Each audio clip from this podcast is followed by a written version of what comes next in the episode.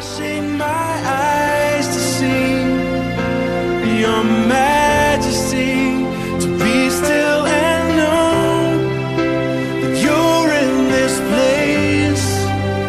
Please let me stay and rest in your holiness. Word of God speak. Saturday, and welcome to your weekend. It's the weekend Saturday version of the Daily Walk. I'm your host, Wayne Clevenger, and today we are in Second Thessalonians. It's a short book, has three chapters, and Paul is writing to the church of Thessalonica yet again for more encouragement because they are being persecuted and they're getting some false information that the day of the Lord has already come. So, how would you feel if you were led to believe that the rapture took place and you're all left behind? First of all, I always do this talk about the day of the Lord, the second coming of Christ is going to happen at any given moment for any given person at any given time. And I talk about a 24 hour shift I had on the helicopter when the Lord came back for people of all ages because it was a day when everybody died on the helicopter. And I didn't know it it really messed me up because I didn't know if I could still do it. And my wife met me at the door after that shift and she knew that something was wrong and I said I don't know if I can do this because on the ambulance you get calls in between that take your mind off things but that day it was it was different. She reminded me that they only call the helicopter for bad calls and that you know that's why you're there and the lord would use it for ministry so i looked at that and here's you know here's the thing the bible doesn't say in matthew 24 it says two women will be hanging clothes one will be taken one will be left. Two people will be out grinding grain one will be taken the other one left. This has nothing about left behind. We get so caught up in the movie left behind from back in the day and then they did a remake with Nicolas Cage. It doesn't say left behind it just says one will be taken one will be left. And we see that every day when people are taken to be with the lord. Their day of the lord comes and we're left. My brother in law was taken in 2012 on Father's Day, but this father, myself, was left. So in the church of Thessalonica, they're being persecuted and they're all being ridiculed for their faith. And they're kind of being, you know, led to believe like why do you do what you do? Because it's too late right? And so paul opens up and says how much he's blessed by them. And he t- says who's writing. This is from paul silas and timothy.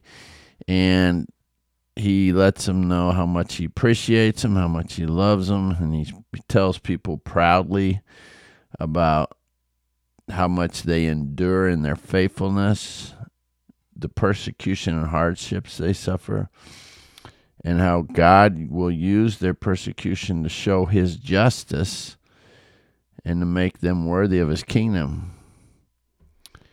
It's his justice that will pay back those who persecute us. And that's what we have to realize that if we go back to Romans when he's writing to the church in Rome, the one he never visited, he in Romans 12 he says never pay back evil for evil. And then, depending on what version we are, says, Woe to the man! Vengeance is mine, saith the Lord. And so, God will provide rest. Keyword if you come and tune in to us at Homestead Church on Sunday, tomorrow, You will hear more on rest, but he will provide rest for you who are being persecuted and also for us when the Lord Jesus appears from heaven. Those that persecute will be punished with eternal destruction, forever separated from the Lord and from his glorious power. Can you imagine what that would be like? You think you have it all figured out and you're persecuting per- Christians. You're you're you know you know you're going through the whole Saul thing. Why do you persecute me? And because we won't turn to Jesus because we think we have it all figured out, that day comes where Jesus takes those who believe in him and we are eternally separated from God forever. And while the Christians, the believers in Christ, go to heaven and they're protected from ever knowing who didn't make it, including the loved ones that they cared so much about and prayed so much for. They will never know because there's no sorrow in heaven, so that's all blanked out from them.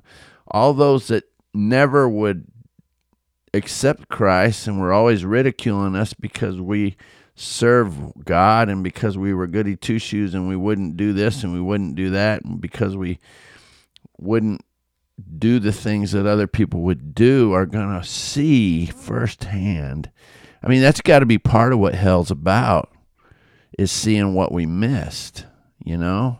It's like knowing you can't eat a steak dinner because it's not on your diet and you're sitting across from somebody or you're fasting and you are watching someone else eat a big old filet mignon with a loaded baked potato and a big old salad.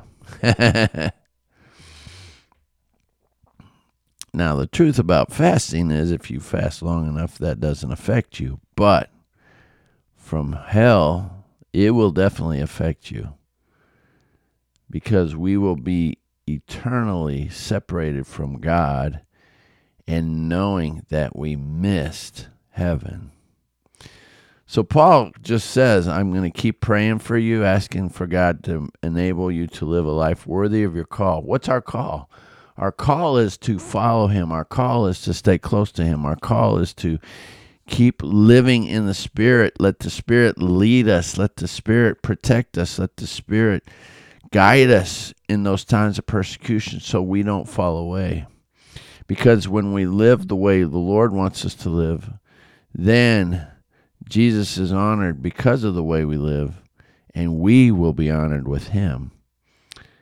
And it's all made possible through the grace of our God and Lord Jesus Christ. That's awesome. So he's warning us don't be fooled by those people that say it's already come. You know, read the scriptures, follow it. There is no left behind in there. It just says one will be taken, one will be left. And he, he gets even more specific. He said, Don't be fooled by the day, for the great day will not come until there is a great rebellion against God, and a man of lawlessness is revealed, the one who brings destruction. He will exalt himself and defy everything that people call God and every object of worship. He will even sit in the temple of God, claiming that he himself is God. And we have to be real careful about that because in our world today, we already see the lawlessness and, and the turning away of God, but we also have a tendency to see someone who comes in a leadership role who flirts with knowing the law, knowing the Word of God, knowing the history of the Bible, and kind of living by it, sitting in a seat of honor by it, but not following it to the T. Because if he, if that person knows enough to be damaging, but still breaks other laws, we're going to see in James where it's like even if you break the smallest of these, you're still guilty of committing a sin. You still live in a sinful life. The one that really is following the Jesus, the one that really is Jesus, has complete holiness. There is no room for any lack of holiness. So the person that's going to be coming in the name of the Lord, that's Jesus himself, will represent complete holiness. There won't be any, well, you know, they committed this crime back in the day, or they committed this crime, or they, they speak hatefully to people, or they they break this law or they break that law. No, complete holiness has no exceptions. And if we're seeing that in our world today, we can't compare that to the Messiah. We can't compare that to the Lamb or the Lion of Judah. We can't do that. We we have to know it just because that person knows some Bible and is good to Christian people, that doesn't make them the coming Messiah or the answer to the world's problems. This we have to be careful because that's deception. And that man, here's here's what Paul says: will come to do the work of Satan with counterfeit power and signs and miracles. He will use every kind of evil deception to fool those on their way to destruction, because they refuse to love and accept the truth that would save them. If it's not rooted in love, people, it's hateful. And man, we have seen that from leaders of the past, leaders of the present and we got to be careful of that, not to put them on a pedestal that makes them feel like they're God. You know, I think of Pharaoh who called himself God, and he was, you know, so angry with the Israelite people. And even when he tried to be nice to them, he was mean to them. And so we got to look at how we look at people. So he says, God will cause them to be greatly deceived and they will believe these lies. So it says God will cause. Why will God cause that? God's not what it means when he says God will cause that is God's going to allow us to be in that because we're not going to listen to God. We're going to listen to the deceptor. Because we no longer pray, we no longer listen to God. So God's just going to allow it because that's what we want instead of God. And that's why he says, stand firm and keep a strong grip on the teaching that Paul's talking about from the Word of God. Stand firm because we got to stand firm in what we know is truth, absolute truth. And, you know, and I've had to say that a few times. What I know is truth. What I know is the Word of God. So I'm going to stand in the Word of God. And if that upsets you, I'm sorry. But that's how I'm going to live because that I know is the truth. And that's what I'm going to have to live by. I'm going to love you anyway. And it says, The Father who loved us by grace gave us eternal comfort and wonderful hope and may he comfort you and strengthen you in every good thing you say and do. So, what we do has to still be rooted in love. It still has to be rooted in the love of God. We don't exhort people, we don't yell at people because they aren't following what we do. We still have to love them. And what we, you know, I always think of the woman at the well. That's like my favorite story because Jesus knew all about that woman, but he didn't reprimand her. He didn't tell her how bad she was when he got met her. He knew already, but he gave her good, unconditional agape love that loved her for who she was. He didn't judge her. He didn't tell her how bad she was. He just built this talking relationship with her that was relevant about a water that would change her forever. And man, if we could be that way with people in our own lives instead of just coming right out and blurting condemnation on them, what a difference it would make in the way people see Jesus. So Paul closes this out and he says, Hey, I, w- I really want you to pray for us. Pray for us because we need it, you know, because they're they're writing from pr- he's writing from prison, and they still got a message to get out.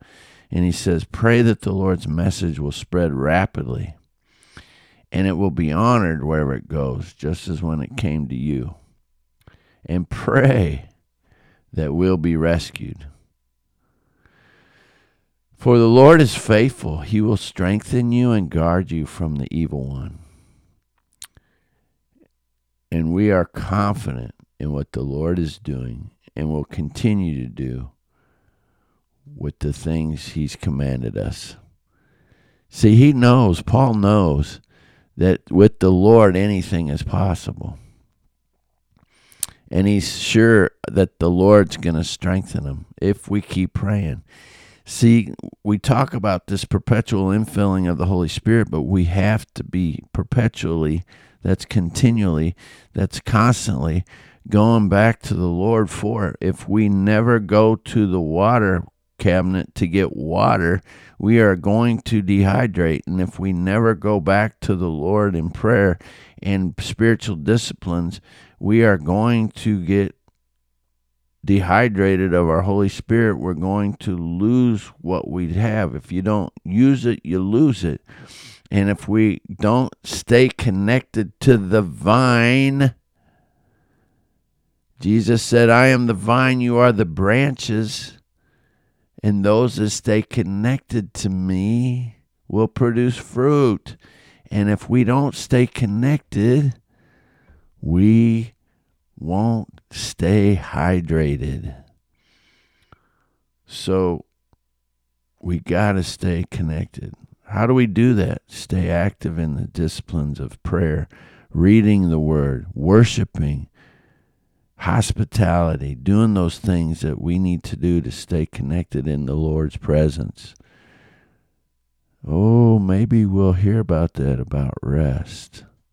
Rest in Him because Paul says if we don't, that's like getting complacent. That's like being idle.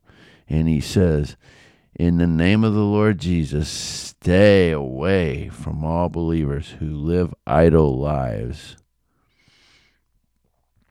Because idle lives lead to dehydration, and dehydration leads to death. Ooh. And if we're leading idle lives, we're meddling in other people's business. And when we meddle in other people's business, we give Satan a foothold. And when we give Satan a foothold, that's when we give Satan. We got to go back to Galatians 5 19 through 22, 19, 20 we give him a foothold and those sinful desires peep up and then we start seeing things that start happening like division dissension envy. And so it's like don't let that happen. Stay true to what the lord is calling you to do. And pray without ceasing. Stay in the word and let the Lord lead you. And then he closes out May the Lord of peace himself give you his peace at all times in every situation. The Lord be with you all. So, this weekend, as we go into the Sabbath, let's go in prayerfully and let's go in taking a look at ourselves. Are we complacent? Have we been lazy? Have we been idle? Do we need an infilling of the Holy Spirit because we haven't stayed connected? And if we have, then let's go in to the Sabbath, into our worship service with an expectation of an encounter and say, Lord, I need you. Fill me with your spirit. Have a great Saturday. We'll see you tomorrow when we venture into First Timothy. Speak, would you pour down like rain, washing my eyes?